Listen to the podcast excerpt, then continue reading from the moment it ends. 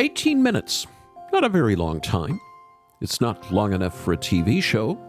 How about reading a couple of chapters in a book? I know you couldn't paint a wall or wash the car in that amount of time. What about the story of all the Bible in 18 minutes or less? I'm Charles Morris, and you're listening to the Great Stories podcast. And today we're doing something special. I'm going to tell the greatest story, the story of redemption revealed in Scripture from start to finish, in just one 18 minute message. Just as it's good to zero in and study the Scriptures closely, it's also good to zoom out and see the big picture. Will you do that with me in 18 minutes? You'll just need to buckle up because we're going to start in Genesis, but we're going to end in Revelation. So are you ready? Here we go. The story of the whole Bible, told in six acts. We're in a series called Unforgettable Bible Passages, and what better way to do that than to cover the whole Bible? And we're going to do that, I hope, in less than 18 minutes. Act 1 God. God creates everything. In the beginning, God created the heavens and the earth. In six days, God made everything, and on the seventh, He rested. That's Genesis 1. Genesis 2 tells us about Adam and Eve. God creating Adam out of the dust of the ground, placing him in the garden, fashioning Eve from a rib taken from Adam's side, presenting Eve to Adam, who was very pleased indeed. The two became one flesh, and that leads to Act 2 mankind rebels against God. The serpent appears to Eve and deceives her. She eats forbidden fruit, gives it to Adam. He eats. All spirituality flows from a correct perspective of God, and all heresy begins with a misunderstanding of God. Eve ate the fruits because she was deceived by the serpent. Adam was not deceived as Eve was. He knew it was wrong, but he ate the fruit anyway. And God holds him accountable and we're told sin entered the world through one man. This was the most decisive moment, the great turning point in history. Nothing will ever be the same. Suddenly they were ashamed, and they try to cover their nakedness. Innocence is gone forever. When confronted by God, Adam makes excuses. Who told you that you were naked? The woman you gave me. First he blames Eve, then he blames God. Eve blames the serpent. Judgment comes quickly. They're cast out of the garden. God clothes them with garments of skin, a sign of His grace, and now they're on their own. The world becomes a very unfriendly place. Cain kills Abel. Civilization spreads. Large cities form. Death is all around. Genesis 4 and 5. Things go from bad to worse. In Genesis 6, God intervenes. The earth had grown corrupt and full of evil. God calls Noah, who builds an ark. And when the flood comes covering the earth, only eight people are saved. We learn of judgment, but also grace. Now the line narrows to Noah and his family. After the flood, the three sons of Noah spread out. They multiply. Generations come and go. Eventually, they build this tower to express their enormous arrogance. God sends the confusion of languages at the Tower of Babel. People scatter across the face of the earth. Act 3 God initiates redemption. Something hugely important happens in Genesis 12. God calls Abraham, a prosperous, middle aged, pagan businessman in Ur of the Chaldees. God calls, he responds, and becomes the outstanding example of faith in the Bible. You can divide the whole Old Testament this way. Genesis 1 through 11, God creates the human race. Genesis 12 through Malachi 4, God creates the Hebrew race. Abraham and Sarah have a son, Isaac. Isaac has a son, Jacob.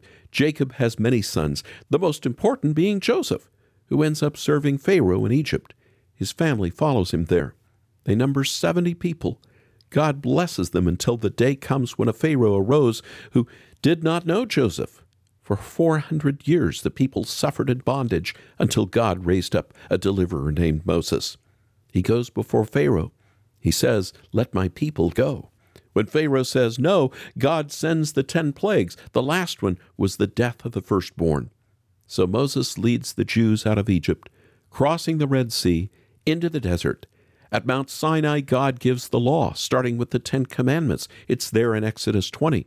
At Kadesh Barnea, they sent out 12 men to spy out the land of Canaan. it was a land of milk and honey. But because there were giants in the land, ten of the spies said, No, we can't go. Because the people didn't believe God's promise, they wandered in the wilderness for 40 years. Then God raised another leader, Joshua.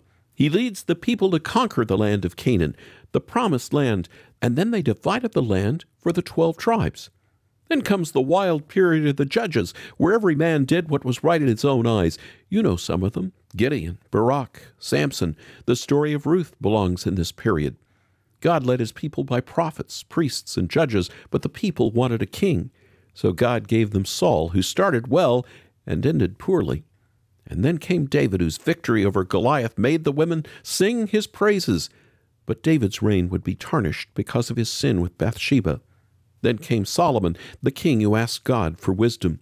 He built a magnificent temple in Jerusalem, but he married foreign women who turned his heart away from the Lord. That's 1 Kings 11. Meanwhile, the priests offered sacrifices day after day, year after year. A river of blood flowed from the altar. High priests came and went. Solomon died. The nation split in two. The northern ten tribes, led by a long string of evil kings, they were taken into captivity in 722 BC. The southern two tribes had a few good kings, lasting until 586 BC when the Babylonians took them into captivity. The prophets brought God's message of warning and hope. Isaiah spoke of a suffering servant. Jeremiah wept for his people. Daniel explained the handwriting on the wall. The people of God languished in exile for 70 long years. It was a hard, humiliating time for the Jews. Finally, God raised two men. The first was Zerubbabel, who led a small group back to Jerusalem at the end of the 70 years. In 445 BC, Nehemiah rebuilt the walls around Jerusalem. Sometime after that, Malachi the prophet gave his message from the Lord. The Old Testament closes with a series of longing and expectation. Promises had been made, the prophets had spoken, the people were waiting. What would God do? Act 4 God accomplishes redemption. In a most unlikely way, in a most unlikely place, when the time had fully come, God sent forth his Son, conceived by the Holy Spirit, born of the Virgin Mary. Not just any baby, but the seed of the woman, the Son of David, the one whose name is Emmanuel, God with us. Shepherds glorified him, angels announced him, the Magi brought gifts. The angel told Joseph, Call his name Jesus for he will save his people from their sins. He is the Lamb of God who takes away the sin of the world. He was baptized by John, tempted by the devil, misunderstood by the religious leaders, feared by some, hated by others, but the common people heard him gladly. He was full of grace and truth. He was the fullness of God in bodily form. The Bible says he went around doing good. He caused the blind to see, the deaf to hear, demons cast out, the sick healed, and he raised the dead. He invites all the weary to come to him for rest. He teaches God's law, embodies God's love, and fulfills God's promises. He preaches to the masses. He speaks in parables, a friend of sinners everywhere. Repeatedly, he tells the twelve that he will be betrayed into the hands of sinful men who will beat him and crucify him. He tells them that after three days he'll rise from the dead. They don't understand. In the Garden of Gethsemane, he prays in agony. Judas betrays him. Peter denies him. Disciples abandon him. Caiaphas accuses him. Herod mocks him. The soldiers beat him. Pilate condemns him to death. He's crucified between two criminals. He cries out, Father, forgive them. They don't know what they do. And it is finished. And finally, Father, into your hands I commit my spirit. And then he breathed his last. He was buried in a borrowed tomb. One day he was dead, two days he was dead. But on the third day, two women went to the tomb to anoint his body, and the stone was rolled away, and the tomb was empty. An angel said, Why do you look for the living among the dead? He is not here. He is risen. And word begins to spread. He's alive. Over 40 days, Jesus appears to the disciples many times. His message is God is glorified. I am alive. Redemption is accomplished. Go and tell others. And then he ascends into heaven. Act 5. God gives birth to the church. For 10 days the disciples waited and prayed. Acts 1. On the day of Pentecost, the Spirit comes in great power, with the sound of a rushing wind, tongues of fire. Disciples speak in foreign languages they don't understand. Peter preaches, 3,000 are saved in a single day. The church is born in Jerusalem and grows amid opposition. The message spreads through Judea and Samaria, then to Galilee. It moves across the Roman Empire as Peter, Paul, and other disciples preach good news. The church faces growing opposition, but rising heresy, troubles on every hand. James writes, Paul writes, Peter writes, John writes, the New Testament is completed. So the word of the Lord spreads, the disciples multiply, the church grows. Even in the face of intense opposition, the first Christians proclaimed this message Jesus is Lord. He is risen from the dead. They say it to anyone who will listen. If you repent and believe the gospel, Jesus will give you power over sin, over death, over hell, and over the world, the flesh, and the devil. Jesus Christ is Lord. Act 6 God completes redemption. If you go all the way to the end of the New Testament, to the Revelation, there we find pictured the final act of history, the return of Jesus Christ to the earth. And it begins with the revelation from Jesus Christ, which God gave him to show his servants what would soon take place. It was soon 2,000 years ago. How much longer can it be? Jesus Christ is coming again. An amazing thought, magnificent, thrilling, unbelievable. Acts 1:11 says that this same Jesus who has been taken from you into heaven will come back in the same way you have seen him go. This same Jesus. Not someone like Jesus, not a group of Jesus scholars, but Jesus Christ is coming again.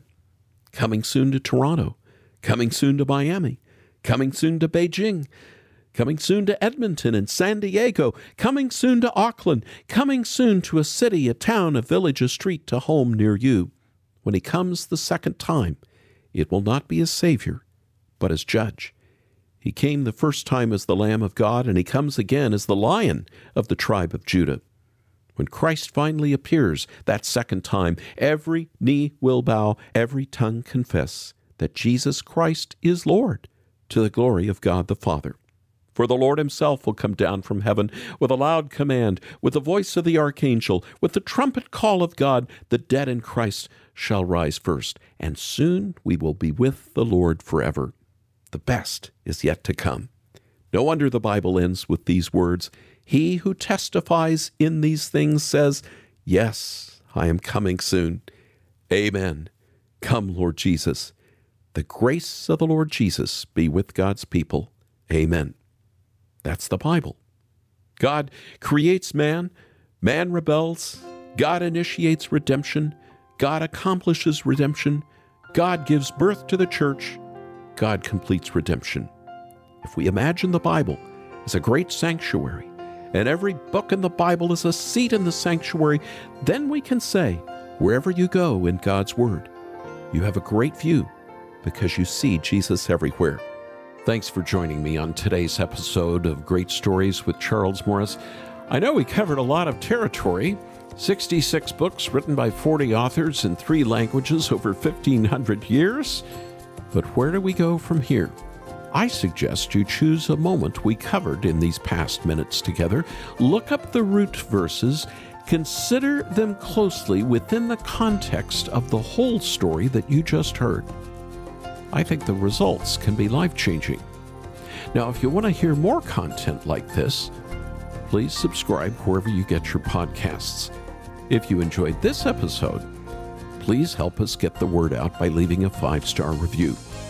You can also visit haventoday.org and sign up for our weekly email and discover additional episodes posted on the blog. And as always, thank you for joining me once again on Great Stories with Charles Morris.